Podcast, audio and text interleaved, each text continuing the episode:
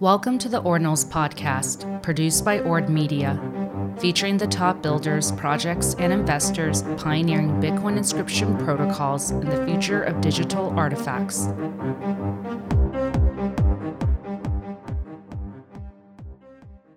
All right, there we go.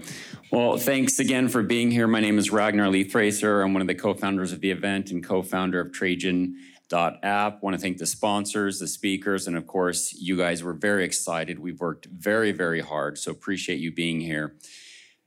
You guys are going to hear a lot of things today. You're going to learn about marketplaces. You're going to learn about the wallets. You're going to learn about collections. You're going to learn about the core protocol. You're going to learn about mining. You're going to learn about so many things. You're going to meet so many people. But when you go home tonight, back to your hotel room, and right as you're about to fall asleep, I want you to ask yourself one question What will you inscribe? What will you inscribe? That's the one thing I want you to ask yourself throughout the day and when you fall asleep at night. This conference is all about you. It's not about the rest of us, the team, even the sponsors. It's really about you. So, what will you inscribe? Today, you're going to learn how to do it. Once you have an inscription, where to, how to put it in a good wallet, how to put it on a marketplace, so many things. But ultimately, it's about you and what will you inscribe. So, what are we inscribing? Digital artifacts. Um, we know what artifacts are. They're an object produced or shaped by human craft, especially a tool, weapon, or ornament of archaeological or historical interest. If you guys noticed that when Casey first introduced ordinals, he didn't call them NFTs. And I remember talking to Casey about, it's almost two years ago, maybe a year and a half ago, because we've been Twitter friends for a long time. We'd send DMs. And I remember actually the first time I talked to him on video, I pitched him my startup Trajan. And uh, he, he declined, obviously. And now I know why, among many reasons. But one of the reasons why is he was working on ordinals. And then in December, he followed up and said, Hey, Ragnar, like I've got ordinals is really coming along. You should try it out. It'd be perfect for you. And I thought, it's not going to go anywhere. Who's going to use this weird nerd ordinals thing with numbers and math? Like that's, Casey was smart, but I'm like, this is just a, a nerd experiment. I'm not going to use it. Um, that was in December. But the point is that Casey called them digital artifacts. And one thing I want to emphasize is that this is nothing new, actually. I want to emphasize that artifacts actually go back tens of thousands of years, maybe 100,000 years. Artifacts are part of what humans do, it's who we are. So we can't just think of ordinals, oh, it's so new, oh, it's two months old, oh, it's four months old. What's it going to be like in a month? When I think of ordinals, I don't think in terms of months or years. I actually think in terms of decades, centuries, and even millennia.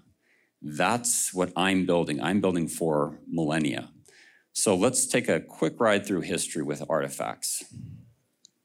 So, what is the oldest piece of art? I mean, it's debatable what is art, but leave it to the French. I think a lot of people, the consensus is the first real piece of art that we know of has been the um, Lascaux Caves, and they're 17,000 years old. So, if you thought you were early with being sub 100,000 K, you were early 17,000 years ago with your art. And so, with this inscription, I think it was a few things that we need to to think about. First, it was artistic. They don't really know what these cave paintings were about, but they think it might have to do with maybe a ceremony, uh, maybe sort of a mystical experience, but also some practical things. On like one of the cows, they think it's a cow, there were four dots, and they think that might be a lunar cycle. So just like with our ordinals that has metadata and also has art, and also would have a community, right? These people who, who carved this in the caves, there was some sort of community. So again, ordinals is nothing new. Humans, we naturally create these artifacts. We naturally want to express something, communicate, bring community together. So 17,000 years old, the Lascaux Caves. Also, I want to I want to note that the permanence of it. So we talk about Bitcoin, right? Like what's so amazing about inscriptions? Well, they're actually on chain. I think we all know that. So they could last a long time. Um, so this has lasted 17,000 years, but unlike ordinals, not a lot of people could access them. You had to be in the caves. Um, and the, the smart thing about putting these in the caves was they could last a long time. They were sheltered from the sun, from the water. They were sheltered from people stumbling upon them and scribbling over them. So there's a lot of censorship resistance and durability uh, here in this inscription. All right, what's the oldest recorded like language? Again, that's very debatable. I mean, what is language and, and what is the alphabet? But definitely um, this Narmer palette from Egypt was is a contender for earliest sort of written language that we know of. It's 8,400 years old. So again, we don't know exactly what this was, but they think it was the first uh, kind of king of Egypt. In terms of um, the hieroglyphics, not 100% sure, but they think it might be uniting the upper and lower Nile. So what does this have to do with inscriptions? Well, a few things. Again, obviously it's durable. It's lasted this long because they built it on stone. But what's different from inscriptions is that you had to be like a king. You had to be an emperor to create something like this. And not everyone can see it. But again, here's some art, here's telling a story, here's some language, here's some images, here's some metadata. So again, the ancient Egyptians understood ordinal theory in a way, but inscriptions specifically. Okay, now we're moving forward in time. 1500 years ago, the Buddhas of Bamiyan, sorry if I'm mispronouncing some of these. Um, I went to government public schools in America. Um, the Buddhas of Bamiyan. So this was two Buddhas, a larger and a smaller one in Afghanistan, and it was along the road to the Silk Road. So obviously, this seems to be very durable, right? Carved in stone. I mean, you, you think the blockchain is durable? Imagine stone. Um, it was relatively visible. A lot of people were able to see it. It was relatively censorship resistant. It involved obviously art, but also deeper meaning. It had the community of, of Buddhists. But what happened? Does anyone know?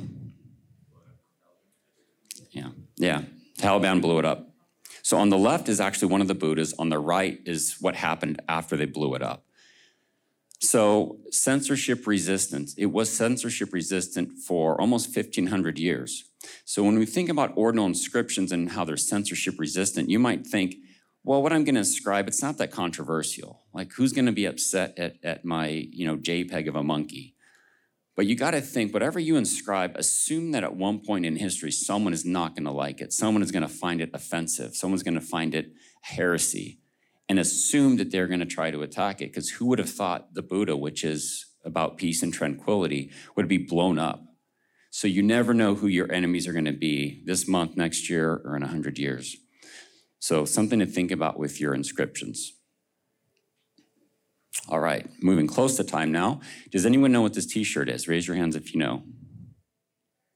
I knew Jamil would know. Okay, a couple of you guys know. Um, so this is 28 years old. This is the famous Perl RSA Munitions t-shirt. And this was created by Adam Back. Who knows who Adam Back is? All right, come on. You. I hope you guys know. Um, so this was created by Adam Back, actually. So what happened was the U.S. government had actually considered RSA encryption as a munition, as a weapon, and so so they banned it as being able to be exported out of the U.S. or be shown to enemy states. This is insane, right? Um, but it wasn't to the U.S. government. So what did they do? They did this. Adam Back created this T-shirt. He inscribed. It's four lines of code written in Perl, as you could see there and um, and then on the back it had had some speech as well. But the point of this inscription was to convey some information, was to make a statement, was to share data, and also kind of in an artistic way. Um, how durable is this compared to Bitcoin inscriptions? Well, it's a T-shirt; they degrade over time. But the censorship resistant was good because they're T-shirts. You could print T-shirt after T-shirt after T-shirt, and the government couldn't say a T-shirt is illegal. I mean, they could um, at this point. But the point is, it's very hard to censor this. And this is what this Adam Back, this is what he decided to inscribe. And so, what will you inscribe? Will you be the next Adam Back? Will you be the next um, carver of a Buddha? So, this is uh, just kind of explaining uh, what I said. But I do want to, excuse me, I do actually want to read this um, because this is Bitcoin. Cypherpunks write code. We know that someone has to write software to defend privacy, and since we can't get privacy unless we all do, we're going to write it. We publish our code so that our fellow cypherpunks may practice and play with it. Our code is free for all to use worldwide. We don't much care if you don't approve of the software we write. We know that the software can't be destroyed, and then a widely dispersed system can't be shut down. So I know ordinals for a lot of people, it's monkey JPEGs, it's all sort of fun things, and it is, right? It's a lot of very, very fun things. But I think uh, it's it's not as meaningful as when we think about what cypherpunks can do with the ordinals. So again, what will you inscribe? Think about every single throughout the hour today and when you fall asleep at night, what will you inscribe? Think about this history of inscriptions over tens of thousands of years. Know that you're connected to other humans through time, and there's a purpose to what we're doing. Sometimes it's just fun and it's monkey JPEGs, and sometimes it's something more. But again, what will you inscribe? Okay, so uh, what am I inscribing myself? Well, several things um, that I can't share publicly, but I am willing to share two things that I'm inscribing uh, Trajan.app and then BNS signed inscriptions. So before I talk about Trajan, I want to share this quote A good reputation is more valuable than money. Does anyone know who Publius Syrus was? Okay, good. I'm going to teach something. Um, obviously, I'm a student of history. So, Publius Syrus was Syrian. He was brought to uh, Rome and Italy as a slave. So, he was a slave. But over time, through his reputation as a writer and what he did, his slave master actually freed him. So he was a slave who became free. And how? We think it's because of his reputation, what he did for his master. So if you were a slave, what's more valuable to you, money or freedom? freedom. Uh, yeah. So, especially for a slave, a good reputation is more valuable than money. And so, this really hits home for me for a lot of personal reasons, which I won't share, but some people know my story. So, this is why I'm inscribing uh, Trajan.app, because reputation matters so much. So, Trajan.app is, is uh, we just launched actually yesterday. It's about reputation prosperity with identity linked Bitcoin NFTs. So, going back to history again, does anyone know what Trajan's column is? He also went to government public schools.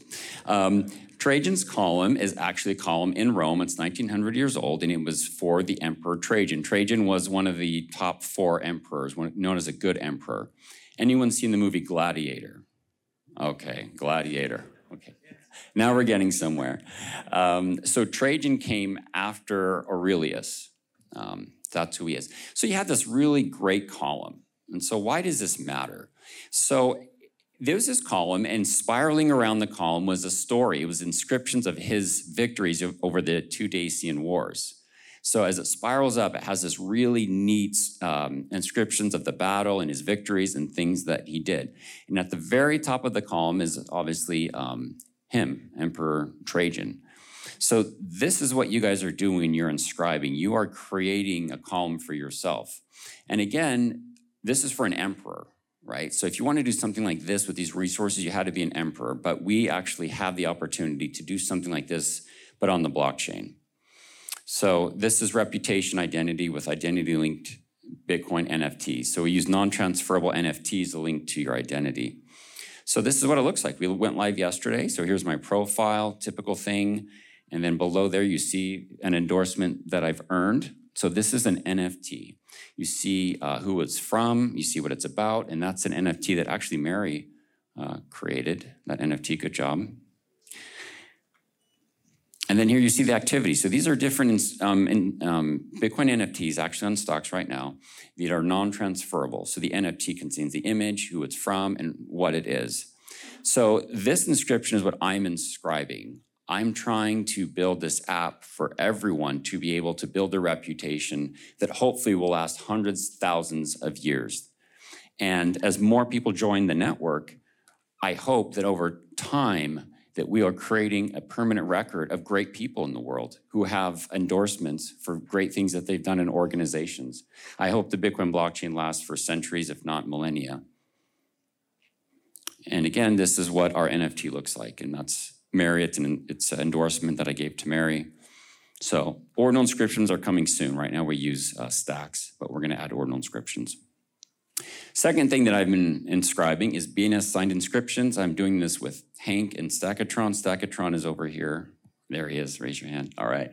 So Stackatron is actually going to be on a panel uh, later with me. So this is something that those guys have been working on for, for a while. And then I kind of gave my two cents and, and gave a little feedback on, what we can do with it. So basically, who knows what BNS is? Yeah, we got some Stacks people. So it's the blockchain naming system uh, with Stacks. So it's basically, you know, like .eth, it's .btc. So what are we doing with this? Well, Hank actually wrote this. Um, he's a talented engineer, but also pretty decent writer. He said cryptographic signatures are a mechanism that allows anyone to attest to certain information. Blockchains utilize this technology to ve- verify whether a transac- transaction came from a specific address. I think we all know this. With the growth of NFTs, and especially ordinals inscriptions, there's often a need to establish provenance around a specific image.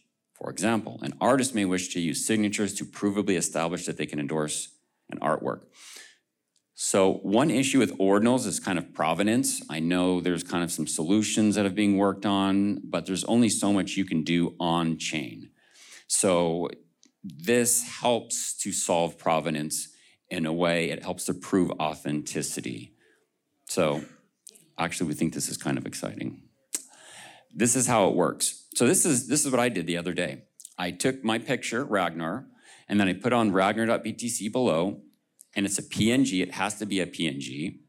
And then with the tools they created, I signed this PNG with my digital key, with my Stacks wallet. So then I took the image, the PNG, onto it, I put my digital inscription.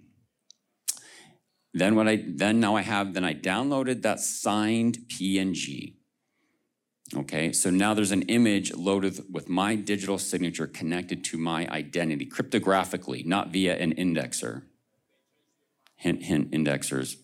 Um, but what's so great about this? I can prove that I could, I made this inscription, so I inscribed this PNG with my digital signature attached. I created an inscription. So I inscribed something with my digital signature, and I don't think that's been done.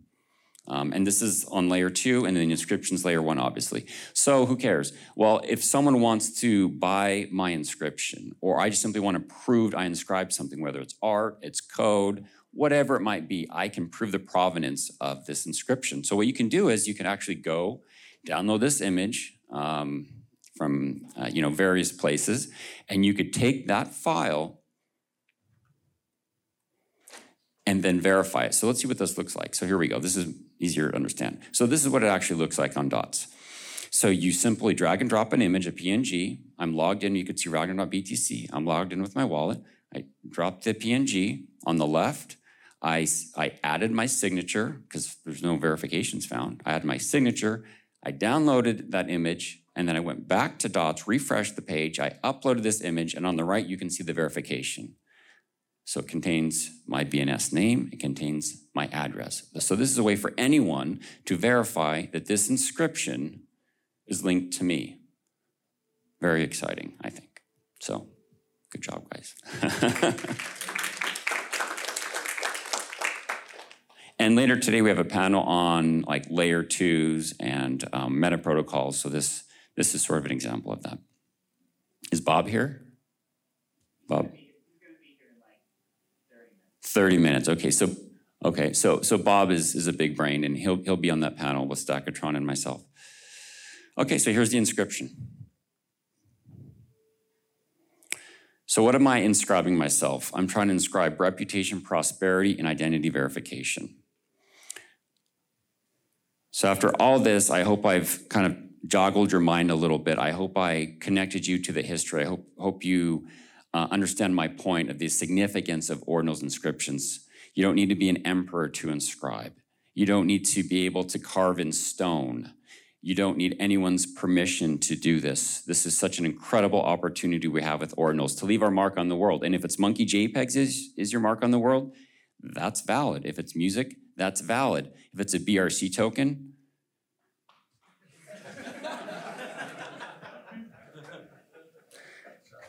I'll just I'll just say that. Um, but but it's permissionless. So if BRC token is your thing, knock yourself out, and that will be the mark you leave on the world. Thank you.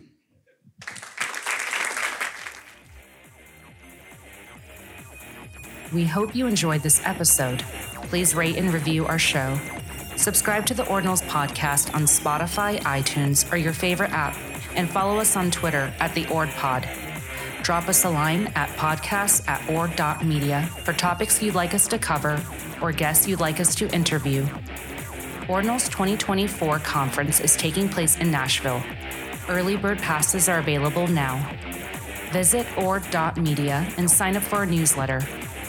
Thanks for listening to the Ordinals podcast, produced by Ord Media.